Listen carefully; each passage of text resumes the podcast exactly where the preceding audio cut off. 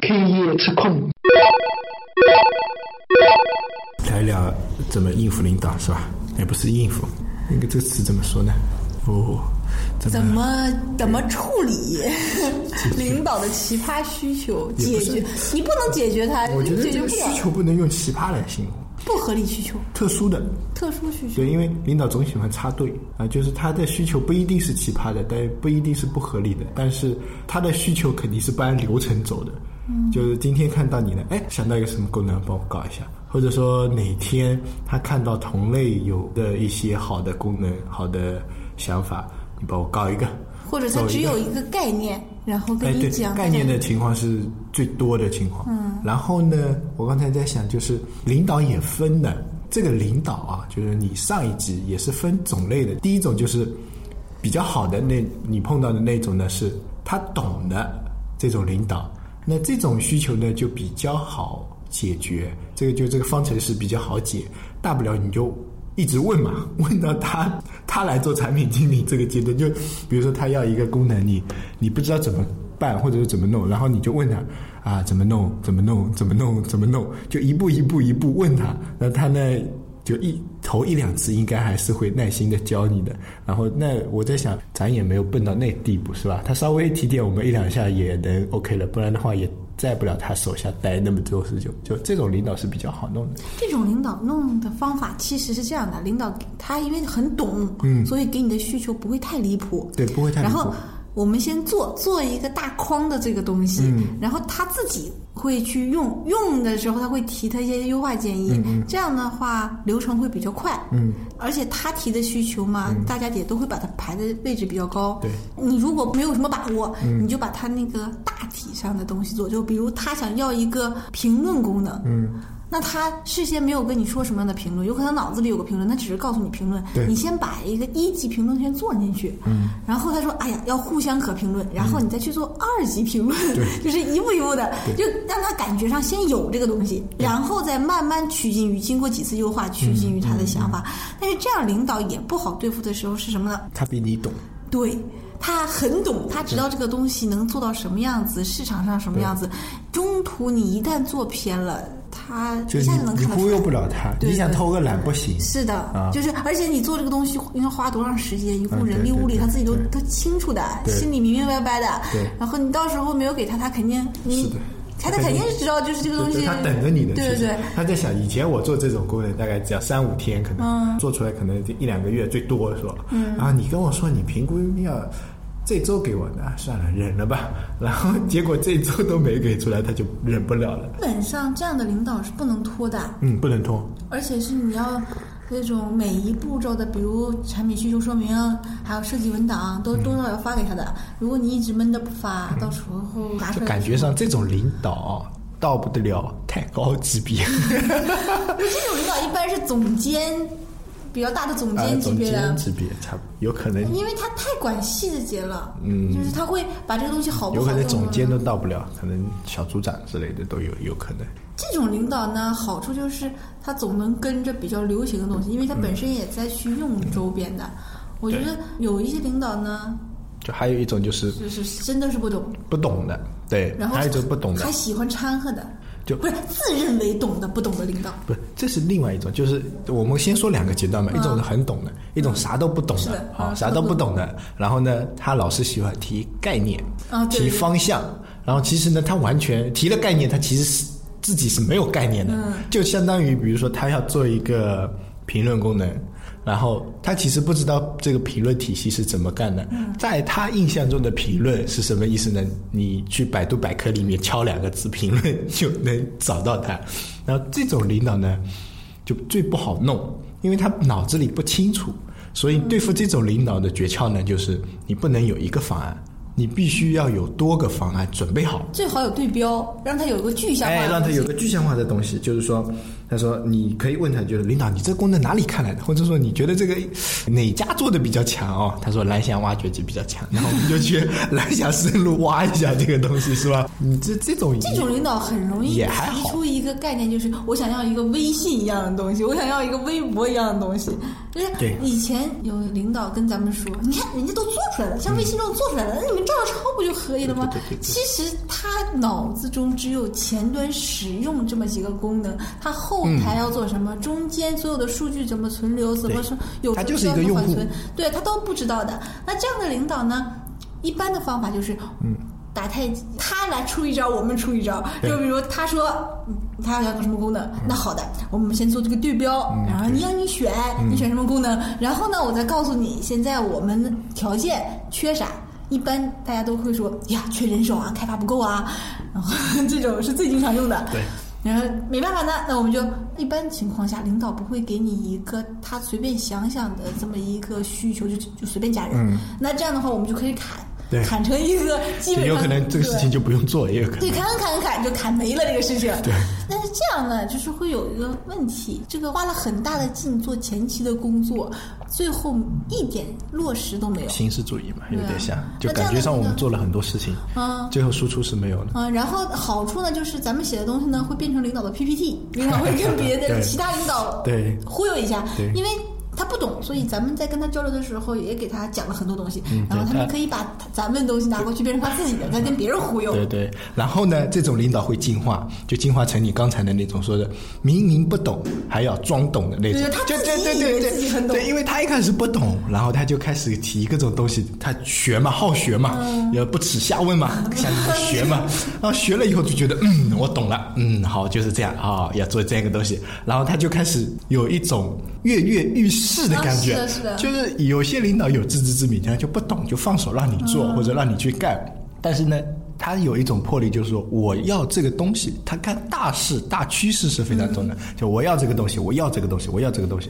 具体怎么做你们去做，OK，我基本上不过问，我只是告诉你我要要这个东西多少时间，我给你多少资源，你给我做出来，这种领导蛮少的，对，这样很少的，多数我们说的那种不懂还感觉自己很懂的人，经常说的一句话说：“产品我已经想好了，这东西我已经想好了，你们照着做就可以。”其实他这个想好了，是远远跟能落实是差千差万别的，差太多。连文档也没有，什么都没有，就是他想要的东西，他知道了，他可以一条条跟你说，他连列出来都可能就是需求啊，都列满都都列不全的。所以这样的领导其实是挺多的，很多就是我发现咱们就中层很多中层就跳来跳去的中层啊，就会出现这种问题，就空降的或者从别的公司挖过来的，就是以前也不完全是做这个行业的，又不了解公司整个的一个就是运作流程和那个。就是人员的资历啊、资本的这些人，他就会说啊，我们想要一个什么，哎呀，这东西我想好了，你们就照我做做做，最后发现中间什么资源都没有。对，这种领导就是，其实他是进化了，往前走了一步了，但是就是学习了嘛。嗯，那这也是一个进化的方向，但是这个进化的不够彻底。就大人物之所以为什么会成功啊，我觉得是两个条件。第一个，他们就是所谓的杀伐果断，做决策啊，他们敢做，然后敢于做决策，这是第一个。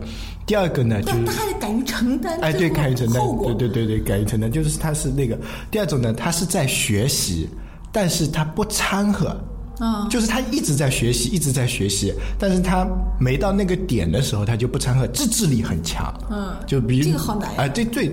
真的成功就这么几个人嘛，嗯对吧？有些人就是这样子，就感觉自己上啊学了学了，差不多懂了。包括我们自己做产品、产品经理的时候，刚开始的时候，就是一种产品情节，或者说你说别的工作上的情节都有，每个人都有这种情节。刚学了几首诗的时候，就想诗兴大发，写几首诗啊，大海啊，他妈都是水，然后 然后就写不出来那种感觉。他如果是再往上进化，就是我说的那个，他不懂，然后学，克制住，再学，然后他就会变成懂的人，然后再去做，那是 OK 的。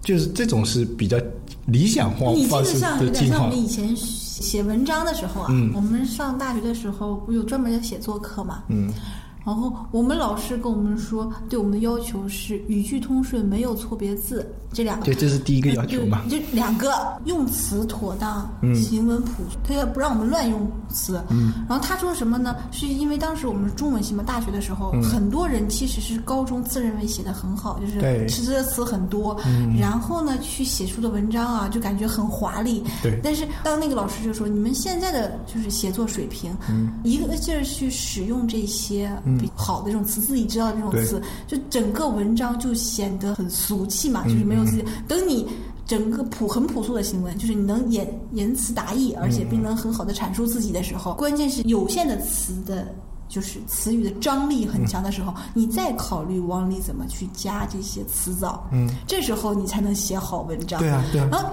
但我觉得这个东西跟产品一样的，产品刚开始我们以为自己懂的时候，咔咔咔往里加东西，就 很多东西感觉很。就是很有成就感，对，这个东西，哎呀，真大，这做的真好，这个产品有多少功能，啪啪啪啪啪啪啪爆出来。后来。做到最后的发现，其实我们要真的要把自己认为核心功能做好，已经很难了。把核心功能做好，再去加这种亮点功能的时候，就觉得自己要一定要很谨慎、很谨慎才敢加。但是咱们慢慢陆陆续续涉涉及到产品上，不管是运营涉及到产品，还是领导涉及到产品，尤其是领导涉及产品，他们总是处在这个我们要大而全。真正小而美的，他说：“哎呀，这个东西太单调了啊！”这种，但我们真。去用一个产品的时候，长时间用一个产品的时候，基本就是那么几个功能，不会去用那些就是花里胡哨的。那天要不是试验那个就是微信的这些其他的功能的时候，我看他有还配有漂流瓶，然 后我就去看了一下。对，其实微信漂流瓶做的还不错的。啊，就是做的还很好，但是不会用的人多。像我们这种层次不会用，对，就是这种年龄层已经不太会用了。但是我觉得它这个东西的确是。基于它这个交流之上的，而且还是离着比较近的，总比邮箱离着近。对，那以前那个漂流瓶是在邮箱啊，邮箱里面那个不咋地。对对对，然后现在我觉得它放在那个这种跟摇一摇有异曲同工之妙的这种感觉，对，所以肯定是考虑过的，而且是知道这个东西很近的嘛。人性的需求。对，我们现在啊，就是有的时候对于领导有些很无奈的原因，你会发现有一些领导提出来的，真就是我们以前。就刚比较入行的时候会提出的是一些需求，对，就是他会拿一些完全搭八竿子打不着的一些东西，想塞到我们的产品里面。嗯，这个其实领导的需求啊，还是要理性的看待。如果就是说，嗯，这个需求确实是合理的，那应该是认真的去执行的。但是合理的需求也分阶段的，就是他这个东西是合理的，但不一定适合在这个阶段做。那排除一些二逼的领导，先不说，就先先不说一些比较复杂的状况，就理想状态下，领导提的需求是合理的，这个时候呢。我们要去做的事情呢，就是把他的需求细化分析好，然后呢，就像你刚才说的，列出一二三四五，要做哪几件事情，先告诉他，做这几件事情要多少人多少时间，告诉他，那他自己会有一个判断的。还有你要告诉他，这个时候适不适合做这件事。总不可能，我们是闲着就等领导的需求，对吧？你手头上肯定是有一个规划、有一个计划的，或者说你手头上可以有三五件事在做的。那这个时候，你要也要把你手头上在做的事情告诉他。你说啊，我手头上现在有三件事情，开发也就三个，一人一件事情你做掉了。那领导，你这个需求接进来，我觉得现在不是这个时候啊，你要跟他分析。那分析的时候，当然不能这么空洞，有数据最好。没有数据怎么办呢？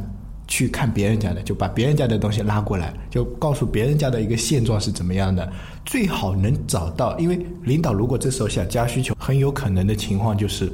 他是从别人家看过来的，那你找到这个源头，然后去分析一下人家为什么在那个阶段推出了那个功能，这也考验产品经理能力啊。你分析出来说，因为啊，他们有这个指标，或者说有到达了用户数到达了某一个情况，或者氛围到达了哪一个，然后前因后果跟他分析清楚了，你讲清楚了，他也不会太为难你。那除非是他觉得这个东西我一定要没办法，这个我是是我的政绩，是领导的政绩，说是吧？现在。有些情况是这样的，就是产品经理啊，也分很多种。像咱俩这种要跟领导争一争的产品经理，嗯，其实也不算多数的。大部分的产品经理啊，就是是那种先收下来，嗯然后拖拖拖拖拖拖拖到拖到，要么领导忘记了，要么就是自己就是根本压根儿就就就当没这回事，就拖没了这个产品。但这个其实有一个很大的一个问题的，嗯。你在拖的这段时间是没有任何文档各个方面的存留的，也就是领导提出的这个需求肯定是当时一个状况，嗯。而且当时的状况如果有对标，如果有你自己的一个产品分析，这时候对有个方案的话，就算他一年之后。他再说这个起来的时候，我们还可以说当时的是什么情况，现在是什么情况，适不适合做？有一些方案吧，就是有一些功能，尤其是功能，嗯，并不是一直都流行，流行一段时间，垮没了，然后过一会儿再以另一个方式再流行起来。对。那这时候其实你如果你把产品的一个方案想的差不多了，你到时候拿出来的时候，你前面的工时都可以省掉了。对，你只要改变成现在的情况就可以。嗯但是呢，这个互联网就起码移动互联网变化是比较快的，嗯。死的公司一年之内死掉的公司也很多的。嗯嗯。肯定是要跟领导说一下现在的一个大盘的一个局势，嗯。哪几家已经快不行了，那明显能看出来这个产品往下走了，嗯